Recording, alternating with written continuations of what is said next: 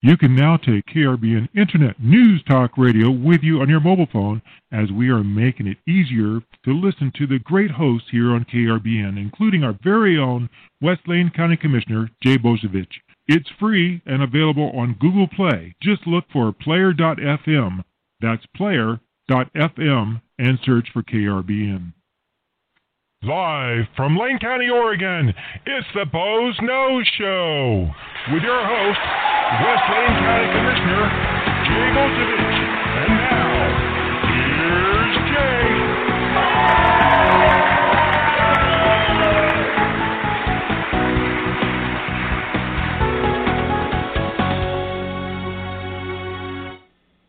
Good afternoon and welcome to another edition of the Boze Noze Show. And I'm your host, West Lane County Commissioner Jay Bozievich, and we're coming to you live from beautiful downtown Elmira, Oregon, where the sun's out, but it's got that yellow tint because the air quality index is somewhere in the 90s, although it was over 100 earlier today.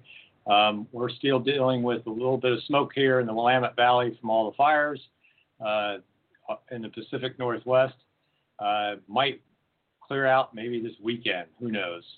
Uh, kind of getting tired of running, you know, the the Bozenator fans with the air filters duct taped to them in the house constantly, having that humming noise going in the background.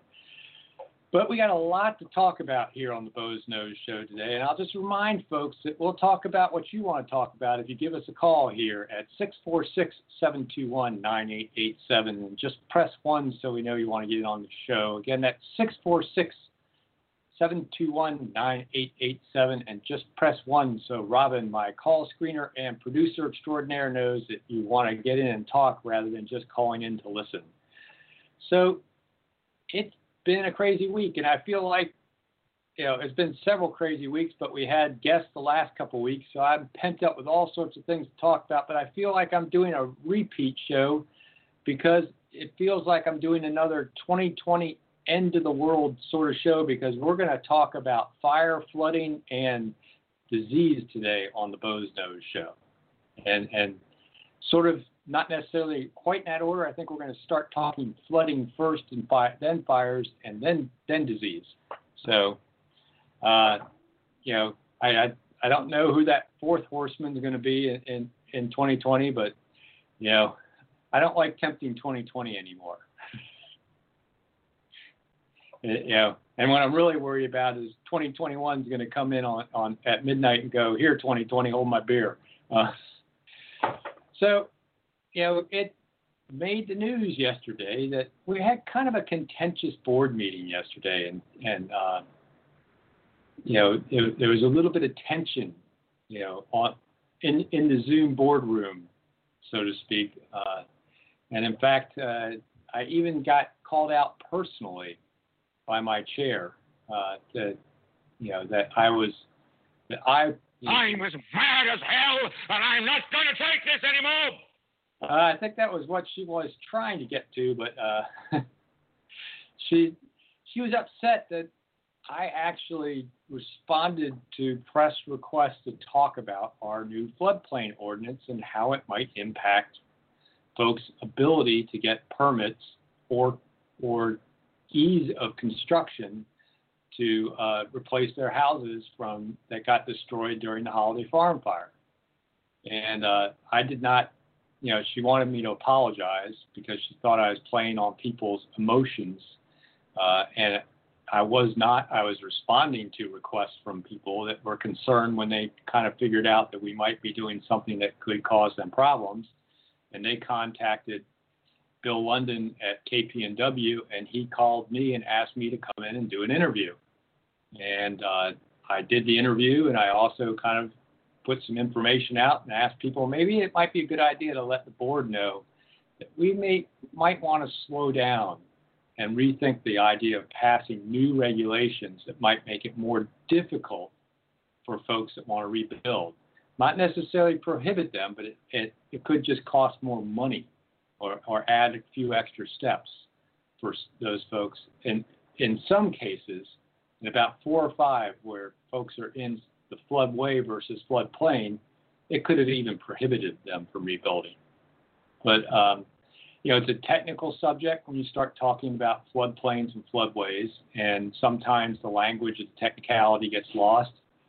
And I didn't do like some of the uh, uh, environmental groups do out there, like um, Oregon Wild, and put out a boilerplate to cut and paste, copy and paste into an email to the commissioners. So a lot of folks were writing basically their own words and trying to um, take the technical discussions I had with Bill London and then with Rick Dancer and put them in their own words. And sometimes their own words were not correct. And for some reason, you know, that that translation and lack of understanding of the technical jargon um, made folks think that somehow or another I was putting misinformation out there. And I would challenge anyone to go back and listen to those two interviews and and and and point out where I put out poor information uh, because it was clear. And I and I, I walked staff through this in yesterday's meeting, like a prosecutor walking a perp through yes no questions that I already knew the answer to one of the reasons why I got so concerned about this and went on the shows and, and put the call out to people to, to, to email the commissioners was I knew the answers to these questions. I asked them, my first question was, does this ordinance that we're getting, you know, because when we're going to pass new code, we have to do it through an ordinance. Does this ordinance go beyond the requirements requested by the state and FEMA to be compliant with their requests that came about uh, due to our community assistance uh, visitation. Because uh, every once in a while, FEMA comes out and, and comes to areas that that um, have floodplain jurisdiction, which in the state of Oregon is the counties, uh, and review their their enforcement of those floodplain restrictions to see if they're in compliance with federal code and there were some technical changes that needed to make us line up with federal code, and that's what that community assistance visitation was. And there was some model code the state wanted us to adopt. And my question was, is did we go beyond that? Answer the question, yes. So just from the get-go, what was being proposed and came out of our September 1st board meeting and was approved was you know approved by a 4-1 vote, I voted against going here because I wanted to, to go back to a version that the Planning Commission approved, which was was uh, pretty uh, innocuous and didn't have was mostly about the technical side. Um, that version that was, came before us yesterday was beyond the scope of what FEMA was requesting, was more restrictive. Second question I asked was Does this ordinance add greater restrictions and additional requirements to reconstruction within the floodplain? Answer to the question yes. And I pointed out that that adds costs and complexity to the reconstruction of houses being replaced in the floodplain. My next question was Does this ordinance, as published, prior to any amendments, possibly prevent replacing a dwelling in the floodway. Now, you notice I'm being very careful about saying floodplain clearly and floodway because they're two different things, and we're going to explain that here on the Boze Noze show in a minute. But my question was about the floodway then, and the answer to that question was yes.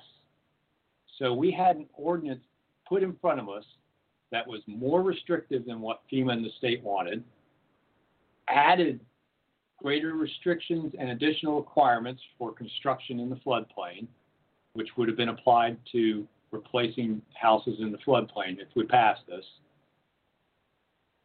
And it could possibly even be a, a complete prohibition for reconstructing houses in the floodway. Now, one the things about the floodway is there's only about four or five houses that were destroyed that were actually in the floodway there's many more, though, in the floodplain. Um, you know, so it was, you know, clear at that point that what was advertised and put out in the public that we were going to be discussing was not going to be helpful, folks rebuilding from the Holiday Farm fire. Yet I was called unprofessional for pointing that out. Now, our board chair decided on her own, which is something that is is a a violation of board process. There's no law or anything. It's just been an agreement with the board for years, and the way we govern ourselves is no one board member can direct county staff because because we as a group of five have one employee that's county staff. That's the county administrator. He directs staff. And individually, we can't really control the county administrator. We have to do it with by, you know, three out of five of us have to agree to direct staff if it's going to involve more than 15 minutes of work. Chair Buch went to the planning department and basically asked them to to draft up an exception to try and cure that flood floodway prohibition, not the floodplain requirements, just the floodway prohibition portion of it. Uh, mind you, drafting technical language in land use law is not a simple thing to do. So I know it's more than 15 minutes worth of work, but she went individually and requested staff to do that. And then on top of that, she asked staff to email that out to the full board. And when you when you think about that, that basically is writing legis- you know writing law and then promulgating it to the board outside of a public meeting. You know, when you're working on land use stuff, the time you do that is in the meeting and you do it and and add it as a reading or something like that. You don't do it between meetings and share it to the more than a quorum of the board. Hmm, something about public meetings laws and quorums and sharing information that's going to be deliberated on or voted on later. Is that kind of like deliberating, you know, in private? You know, I'm unprofessional and unethical. Yet our board chair individually directed staff and then sent information to the full board that that means a quorum outside of a public meeting. So that's that's the precursor to this. So I went on with my yes no questions, and I asked staff because I got a copy. You know, I had that copy of, of the amendment that Chair Buch thought was going to fix the problem she had. Um, and I said, I asked if the phrase in her exception that there's no feasible or practical location for replacement development outside of the mapped regulatory floodway that, you know, that was one of the conditions that would exempt a, a fire destroyed house to be able to build in the floodway. Um, you had to meet that condition. Is that language easily appealed by a third party? And the answer from staff was yes, because it's subjective. Feasible or practical. Prac- practicable. That's a that's a mouthful. But both of those terms aren't definable. And it's pretty easy for a third party like Land Watch, Lane County, to throw an appeal up there that could delay that reconstruction of that house for up to two years if they take them all the way up through LUBA, the Land Use Board of Appeals or even possibly in the circuit court. So um, even that somewhat you know dubious amendment that Chair Buch put together was flawed and would not fix what's the problem and did not do anything about the floodplain. It only dealt with the floodway prohibition. So I want to go back to this difference between floodway and floodplain. And those of you that are watching on Facebook Live will get to see this this slide, and we'll put them up after the show. Um, I I pulled a couple screen captures from a couple county um, mapping programs. The first one is a picture of the rainbow area and the floodway and floodplain for the McKenzie River. And as you look at this map, you'll see some really dark blue that has the label AE over it. And that really dark blue labeled AE is floodway. That's where the actual channel of the river is. And when it's in flood stage, that's you know where it flows at high velocity and um, is pretty dangerous. They refer to that as the floodway. And as I just said earlier, only about four or five of the destroyed houses are in the floodway, which was what Chair Buch thought she had fixed with her with her um, dubious amendment. The rest of that, the lighter colors of blue, and then there's even a, a yellowish color that has an X over it. Those are floodplain. And you can see they cover a lot more wider area. And in the floodplain, the new code they're proposing, and is still this way with what was proposed, what was moved on by the board yesterday on a 3-2 vote, requires houses to be an extra foot higher than it, than the old code, and the old code met FEMA's requirements for elevation, and also has some other restrictions relative to cut and fill and, and balancing in the in the floodplain. So that costs money and sometimes may even be hard to achieve to elevate a house another foot higher. So all those areas that are light blue and yellow, you have to build your house an extra foot higher than our current code if they pass this proposed language. Now, we're going to switch to another map here. And this map shows the damaged houses in that area. And, you know, one of the things you'll see is there's a bunch up at the actual Holiday Farm RV park, which the fire was named for. But you're seeing a lot down there close to the river. Now, those houses, if we go back and forth, and I'm going to maybe ask, uh, I don't know how easy it is for Robin to toggle back and forth a few times between the flood plain maps and the destroyed houses. But if you do that, you can see that those there's a, a little side road there, Rainbow Drive.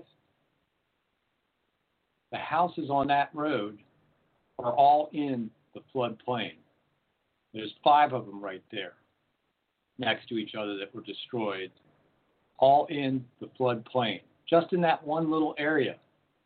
And as you, if you look further down, you know, if you're to to follow all the way down the full extent of the fire, you're going to find a lot of houses in the flood plain, not the floodway. This is why I am so concerned about us changing the rules now and going beyond what FEMA and the state asked us to do. Because I want and have always been motivated since this thing started and started working right away with land use professionals and construction professionals about how we might be able to shortcut some of the permitting and, and save folks time.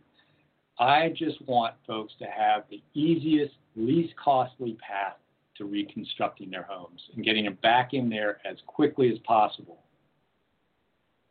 Adding an extra foot of elevation and cost to these folks that are going to have to reconstruct in floodplain is the wrong way to go. And I will continue to ask people to let the board know it's wrong. And I don't really care if the chair feels I'm being unprofessional, unethical, and my conduct is unbecoming of a commissioner, or however she, she said that in, in the meeting. I'm looking out for the victims of the fire. In fact, I'm looking out for the entire county because this doesn't just apply on the McKenzie River. This is going to apply on the Siuslaw River. It's going to apply on Lake Creek. It's going to apply you know, on the Long Tom, it's going to apply on Flat Creek, up in the up in Santa Clara area. Anyone that's in a floodplain, and there's lots of floodplain in Lane County, is going to have to elevate their house an extra foot if they have to rebuild it or if they're building a new house under this this proposed code. Next reading of that is coming up on November 11th, and it's going to be the fourth reading. Uh, Commissioner Sorenson asked for some changes, so we're going to have to have a fifth reading too. I think his motion was so convoluted, I'm not sure I really followed what he's asking for. I hope staff can digest what he asked for. I challenge anyone to go back and listen to the meeting and try and figure out exactly what his motion was. Um, and I can't believe that the chair um, accepted that as a as a clear motion. But um, I'm unprofessional. And if you can't tell, maybe I am a little bit emotional about that. Maybe I am. I'm as mad as hell, and I'm not going to take this anymore. Yeah, I, I guess I maybe am. You know, because you know, here I am trying to make it as easy as possible, and I'm the one that's the bad guy because I actually was transparent, went out to the media, found a way to communicate with, with the public, and let them know the unintended consequences that were coming down from adopting a new floodplain code that has these additional restrictions in the floodplain. So I guess I guess you know if, if, if that makes me unprofessional, unethical, and my conduct's unbecoming, well, you know what? I own it. I'm all of those things for sticking up for the people there and trying to make it as easy as possible. I mean, all the way back right after this fire got going, the first report we had on the fire from staff the following week, my first question was, how are we starting to set up to help people rebuild? Because the one thing I hear my most constituent complaints about nowadays, I mean, it used to be the neighbor's pot farm, but that's kind of got calmed down a bit. It's how long it takes to get permits and how much it costs to take to get a permit in Lane County to build something. My number one constituent complaint. And I'm thinking now we're going to have over 400 people in that situation. What can we do to make sure that they're not part of those people complaining about how long, how much it costs. And I asked way back in the first week of the fire for us to start working on that.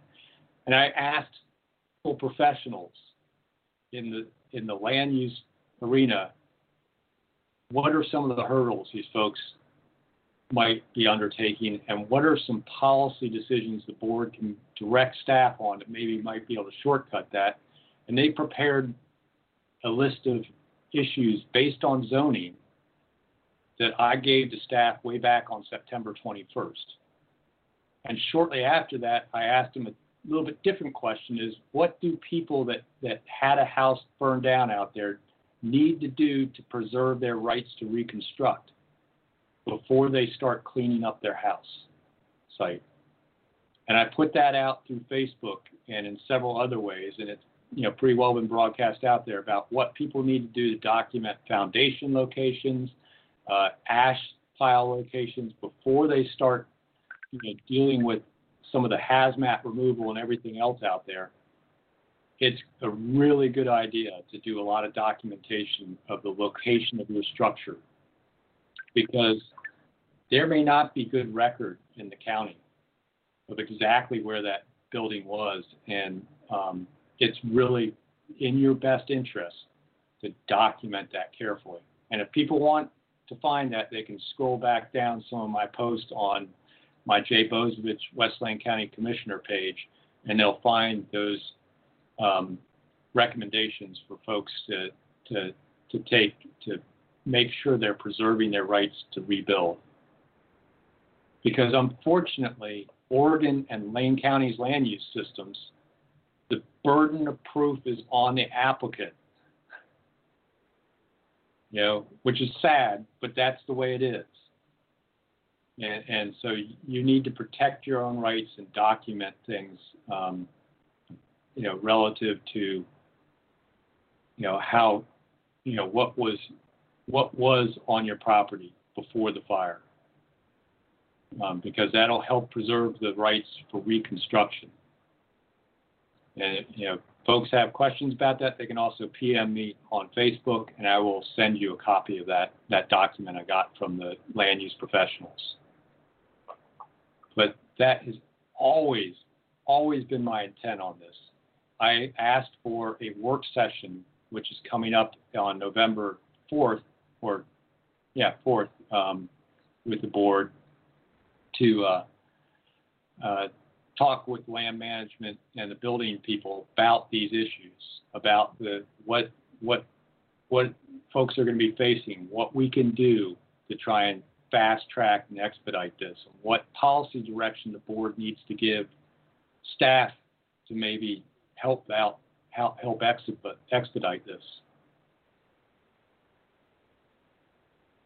And on top of that, I also asked for a joint work session with EWEB and possibly the McKenzie River Trust and a few other watershed protection agencies to talk about what we can do to find a source of loans and grants to help people that are reconstructing their homes to upgrade their sanitary sewer systems, their septic systems. In fact, the whole town of Blue River could use a brand new sewer system.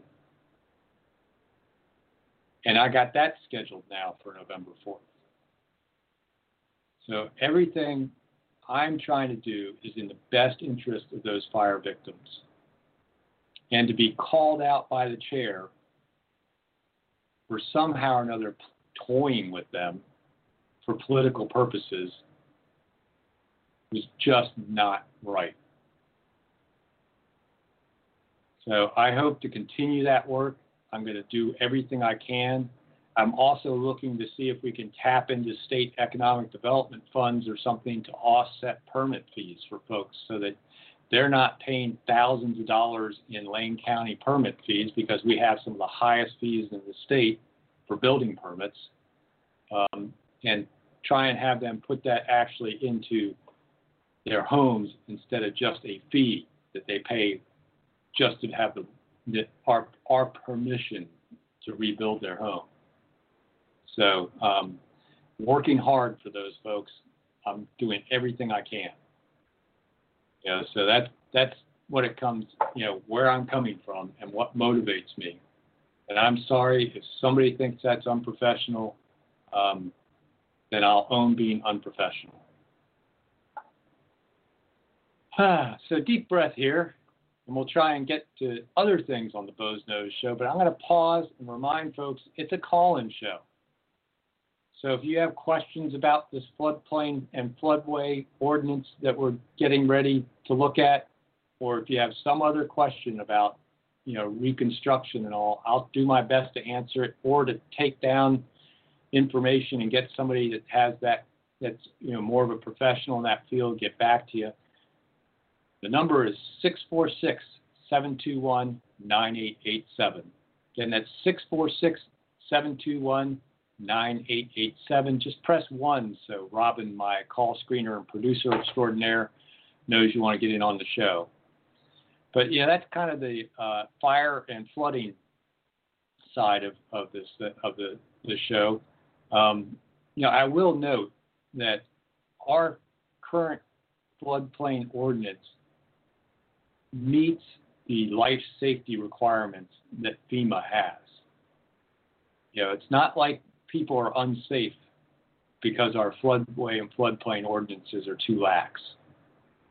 So uh, you know, floods are dangerous. People die in floods. I'm not diminishing that, that threat. But I also believe people are their own best judges of um, their their risk, their personal risk. You know whether they're willing to um, take on risk and whether they um, want to have that risk um, and accept that risk. Most people that build in those situations uh, in floodplain or up against the floodway even understand they're living in that situation. No different than everyone that owns a uh, piece of property down in, in, some of the lower areas of, of the coast know they're in a um, a tsunami hazard zone, and there's a chance that their their home could get wiped out by a tsunami. So, yeah, I I believe people have the ability to assess their own tolerance to risk. That we don't need as a government to to to be the nanny and and and take over that. So it looks like we got Sarah on the line. Uh, Sarah, you have a question or comment? Hi, thank you so much for doing this. I just heard some of your messaging on the radio the other day, and I was so impressed on what you were talking about about the the need for environmental impact reform, but also to support the housing and the community after the wildfire. Um, my father was a cartographer, so I find myself really blessed in knowing about land use and waterways and and a little bit of the information that you know.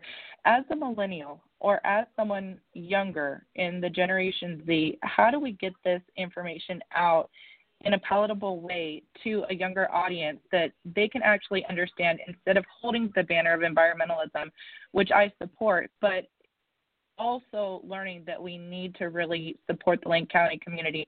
What can we do as the younger generation? Ooh, that's a great question. I think part of it is getting information out there um, without attaching a lot of emotion to it. Um, and one of the things that that often people, you know, I part of my show today was trying to explain to people the difference between floodway and floodplain. And floodways are very very hazardous because it's you know where the main channel and the high velocity flows are. Floodplain quite often the flooding caused by that low velocity, it's more about, you know, your carpets get ruined, you know, you might have to replace some sheetrock or something like that, but it's not necessarily life safety type flooding. You know, if you're in the floodplain and you and and the hundred year storm, you're going to have a foot of water in your house.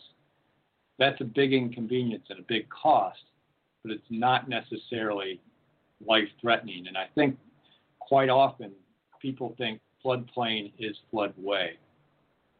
And, and, and the environmental activists use that lack of knowledge sometimes out there. And I think if we can educate people on those differences and the fact that floodplain, um, you know, can be utilized for housing and, and at the same time be done in a way that is also beneficial uh, to the streams. You know, if we're being careful about, um, you know, how much pavement we put in there, you know, and whether we're using pesticides, what we're storing in the floodplain. You know, there are some there are some just, you know, what I consider, um, you know, common sense activities there. But yeah, trying to get people to understand that difference, floodway, floodplain, and that and that if you were to try and eliminate every high hazard piece of property from development in Lane County and some, you know, what they, or any hazard, I should say. So we get rid of all the floodplain and floodway.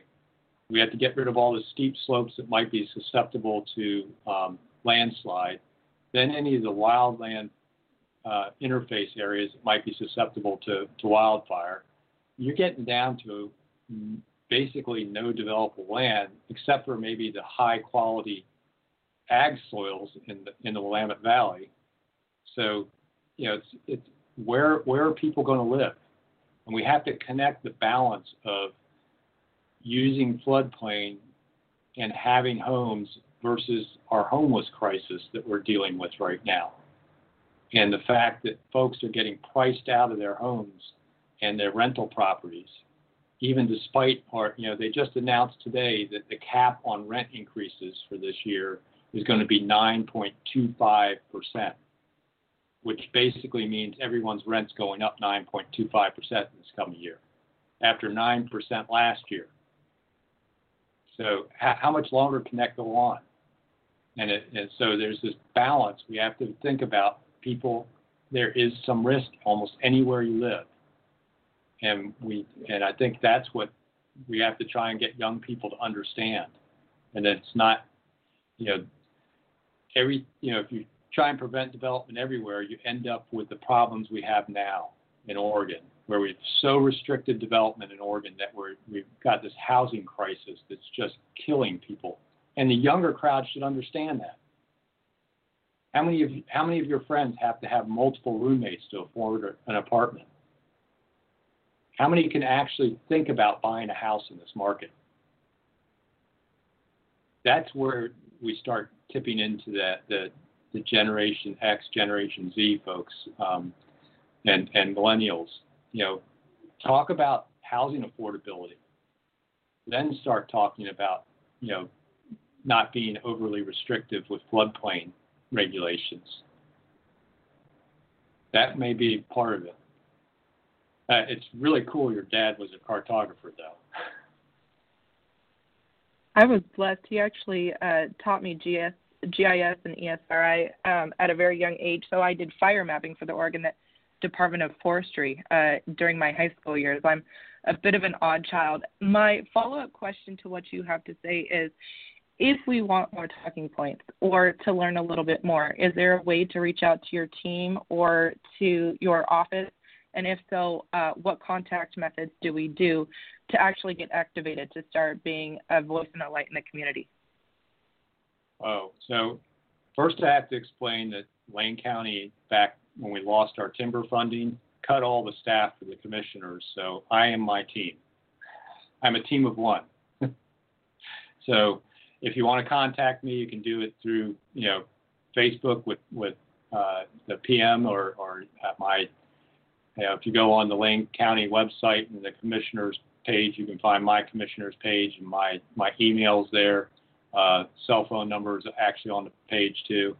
So there's lots of ways to get a hold of me. Um, there are some organizations um, like the Home Builders Association of Lane County that can give you some pretty good information. Um, the Oregon Property Owners Association, I think they're located up out of um, somewhere in the Portland suburbs, um, uh, does private property rights defense and kind of understands some of this land use technical stuff a lot more than I do. Um, in fact, I tap into their uh, legal knowledge pretty often now and then. I don't know all this stuff myself personally, and I know enough about Esri and and ArcGIS to to make a mess out of it. Um, I don't think I could ever map myself, so that's pretty cool. You were doing that in high school. Um, I, yeah, I'm old enough that when I came out of engineering school, we were still put, you know, doing punch cards into an IBM 360 to run floodway um, stuff at, on a Fortran program. So, uh, so I, I, if you want to contact me that way, um, and I, I think uh, the home builders are, you know, one of the organizations that's uh, probably active, and uh, Ed McMahon's the local executive director for the home builders. I think they're easily, you know, if you Home Builders Association of Lane County and into a Google search, you'll find their contact information pretty easily. Same thing with the Oregon Property Owners Association. If you throw them into a Google search, you should be able to find them and Dave Hunnicutt, their executive director. Um, and that kind of gets you a couple advocacy groups uh, that can give you some pretty good information. Um, but you know, some of it's just common sense about supply and demand and the basic laws of economics that if you continually restrain supply of housing, it causes the price to increase. And, and uh, we're not, you know, the demand side doesn't stop. You know, we have a 1% growth rate in our population in Oregon annually. And it's just been that way for years and is continuing to do so. So the pressure on housing will continue to grow. And if we keep artificially saying this this this property can't develop because we don't like anything in a floodplain, this property can't develop because we don't want you to build a house in the in, near the forest. This property can't develop because there's high quality ag lands, you end up with nothing being developed and no housing being built. And uh, you know, you, you can't build all the housing inside the city limits of Eugene and Springfield. You know, there there needs to be housing for folks down on the coast near Florence. There needs to be housing for folks up near McKenzie Bridge. Um, and you know, we just have to start connecting the dots for people. If you pass the regulation here, it has an impact on the housing crisis. And that balance between the two. And what are you achieving with that additional regulation? Is the cost to the society equal to what you're attempting to achieve? And, and is there even good science behind what you're trying to do? I mean, there's pretty good science behind being one foot above the flood elevation, but what's the science between being two feet above the flood elevation? So, Sarah, I really appreciate the call. Is there anything, any other final comments or questions? Just one last one, and thank you so much for opening up for for the questions. Just wonderful to speak with you and your knowledge if someone of a young age um, is interested in civics and reform and getting their feet wet, dabbling in local politics, and how to make a difference in their community outside of, you know, spreading the word on social media and, and doing those letter to the editor campaigns, how do they get involved in local politics to be someone like you one day? That's a great question. And you know something? We have a bunch of different citizen advisory committees on all sorts of topics. So whatever you're kind of interested in, I bet there's a citizen advisory committee. We have an animal services advisory committee that, that you know advises us on our animal services side of things. We've got a planning commission. We've got a budget committee. We've got a mental health advisory committee. Know, so there's all sorts of places where you can plug into our system. And believe it or not, we have vacancies on those committees that go unfilled because people don't apply for them. So there is on the Lane County website a drop down up at the top says how do I, and if you go scroll down to volunteer, that'll take you to a page where you can actually find out about our citizen advisory committees and applying to be on one of those committees. Um, some of them are, are, pretty competitive. You know, obviously um, the Planning Commission as as important as it is, there, we get a fair amount of applications for that. Um, but some of them have openings that, that are still open right now.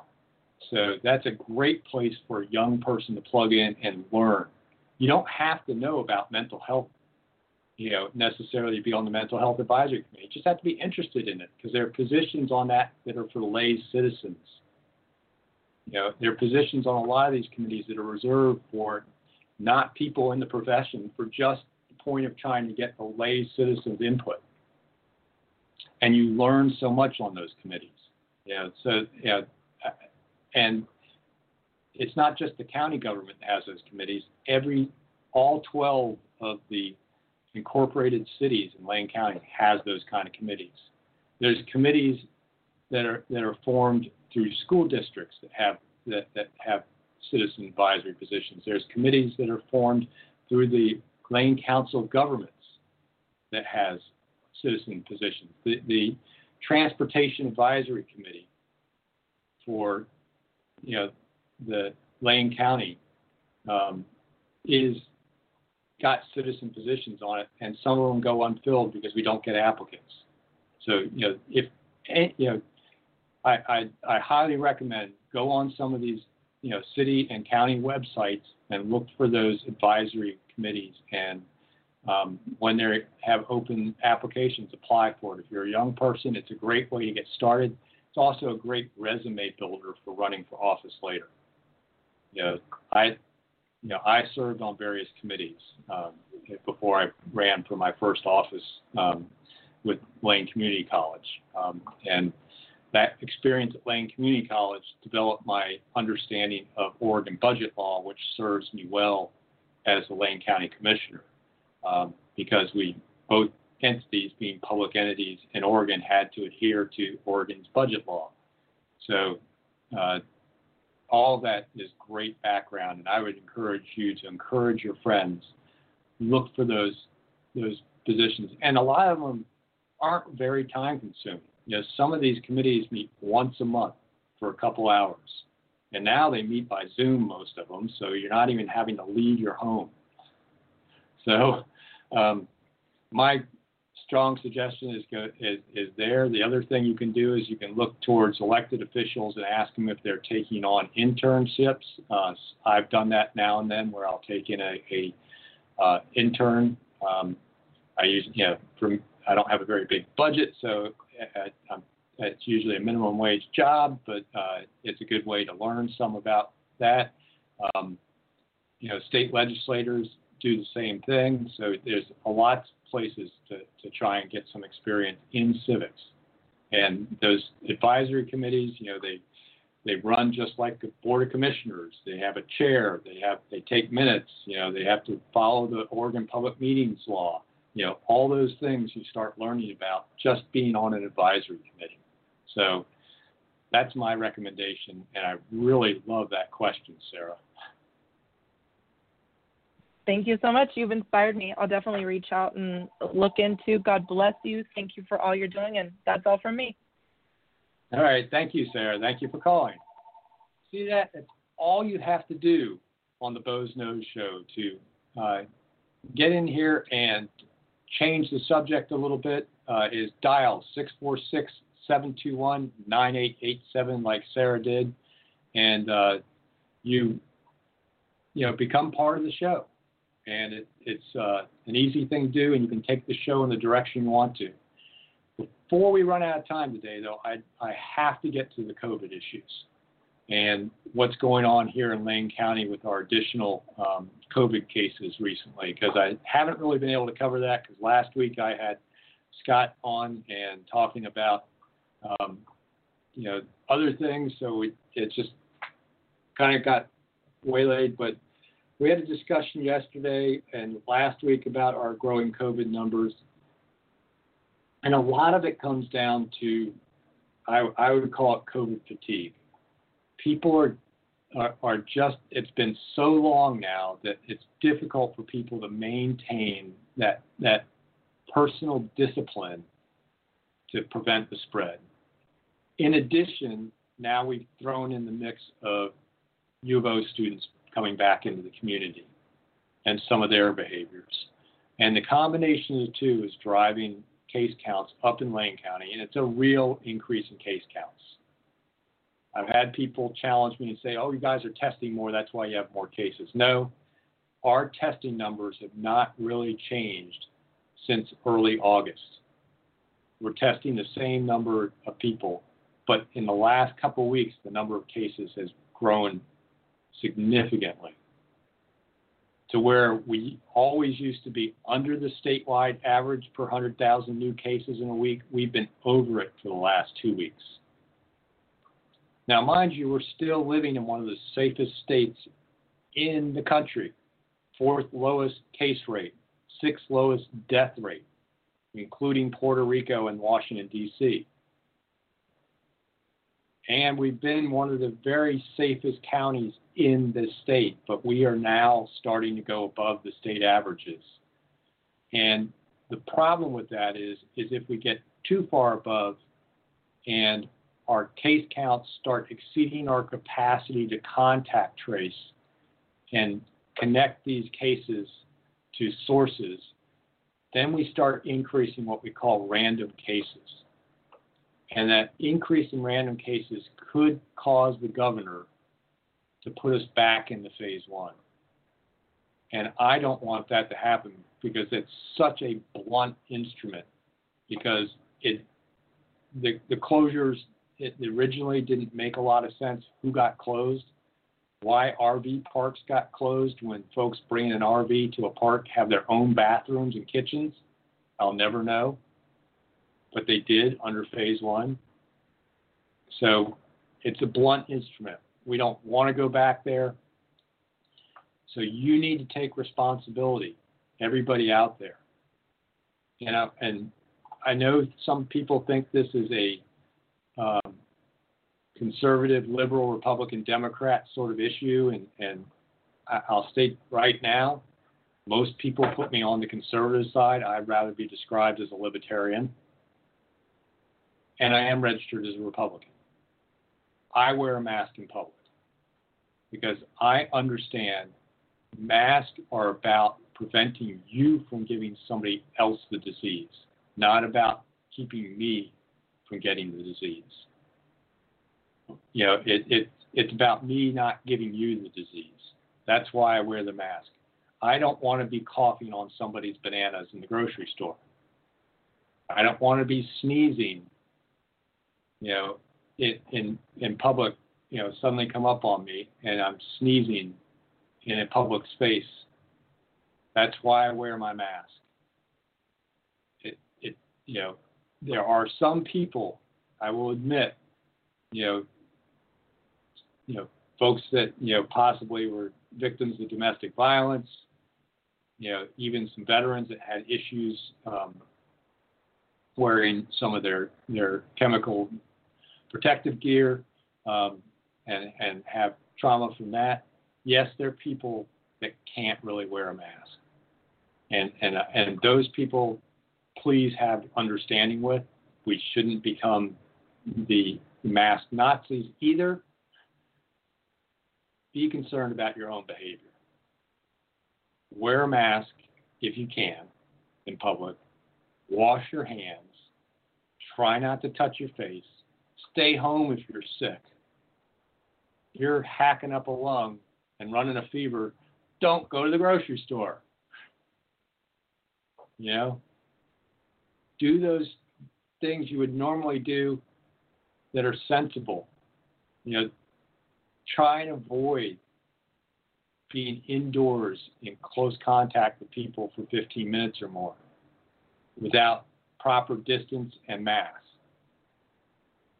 Because it, you know, we know that this spreads by fine particles expelled while you're breathing, coughing, sneezing, singing, shouting does it, popping your peas. You know, if you're indoors without, without a lot of air circulation for more than 15 minutes with a group of you know varying different people, you're adding to your bubble. The more people you bring in your bubble, and they've got their own bubble of people they're dealing with, and every person in their bubble's got a bubble, et cetera, et cetera. You don't know every person you add to your your your bubble that you decide to bring in and not distance and wear a mask around and be exposed to indoors for more than 15 minutes is more risk to you and more risk that you could possibly spread to somebody else. Um, so we we just need to kind of get this sort of under control because we're, we're we've been seeing exponential growth in cases where we're doubling week to week, and we just have to get that under control. And that will keep us in phase two and you know, at least keep us in some level of economic activity. And um, mostly what I'm concerned about is keeping vulnerable people safe. I mean, we've pretty well demonstrated we've got some pretty good treatment for this, but you know, the president of the United States goes to Walter Reed for three or four days with all that intense treatment. He's not getting a bill for it. You end up in Peace Health or McKenzie Willamette for three or four days to get, you know, intense treatment, your insurance company is going to get a pretty hefty bill, and your 20% copay and deductible is going to be pretty sizable. So it's also about maybe just avoiding some costs and and, and staying a little bit safe. And we still don't know all the long-term um, impacts to lung tissues, et cetera, from this disease. Just stay safe. You know, that, that that's my message. And, and I'm telling you this as a Republican, as as you know, somebody that gets identified as a conservative. I wear my mask. I wash my hands. I'm not going to a lot of extra gatherings right now. I'm avoiding gatherings, in fact, at this point, because I want to see us get this under control. So I'm going to take some personal responsibility pull back a little bit and hope that Lane County's numbers drop and that we won't have to have the governor come down on us and throw us back to phase one. But that's going to take personal responsibility from each and every one of us. And maybe having to deal with the uncomfortable thing of putting that mask on. And, you know, having a little bit of trouble hearing people sometimes because they don't speak out through the mask very well.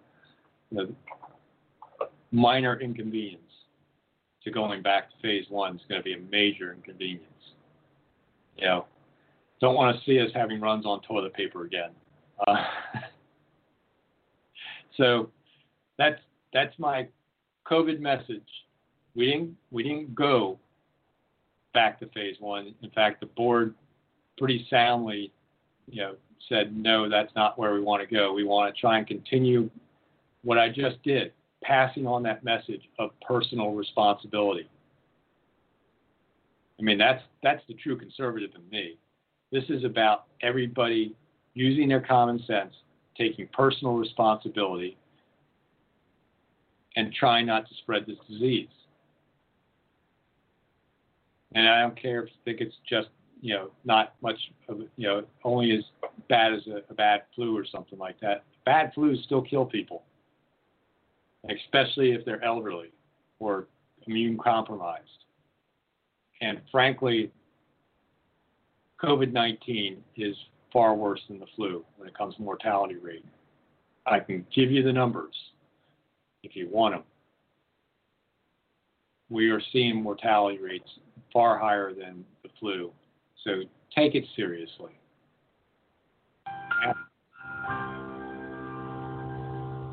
It's been a message from your commissioner. So, did you want to jump in, Robin? Was that why you're, you're interrupting me? no, I just had to throw in the uh, the more you know theme. You know. Yeah, yeah. The more you know. Yeah.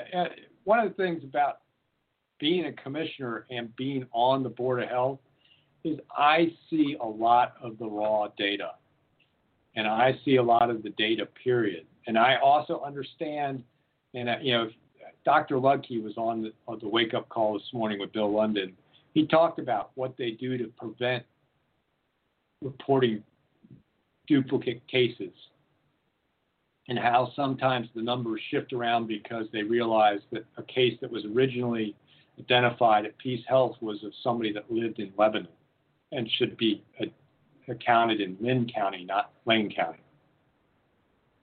And they're and they're very careful about that.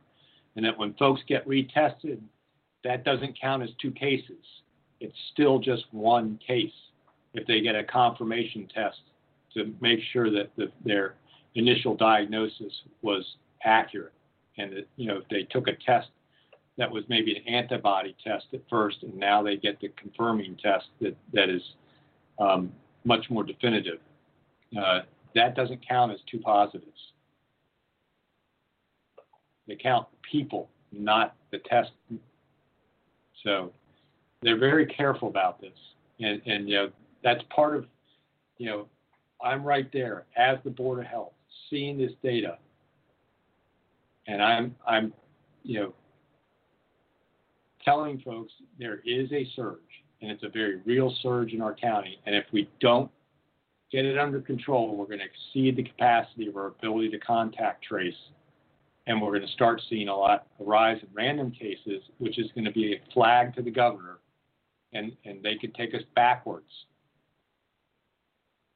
We have to take some personal responsibility. That's all I ask. Well, that's been another edition of the Boze Noze Show. And hopefully we'll get done with the 2020 end time shows and stop talking about floodplains, fire, and disease and pestilence. But uh, we'll be back next week here Wednesday, 4 p.m. Pacific, for another edition of the Boze Noze Show.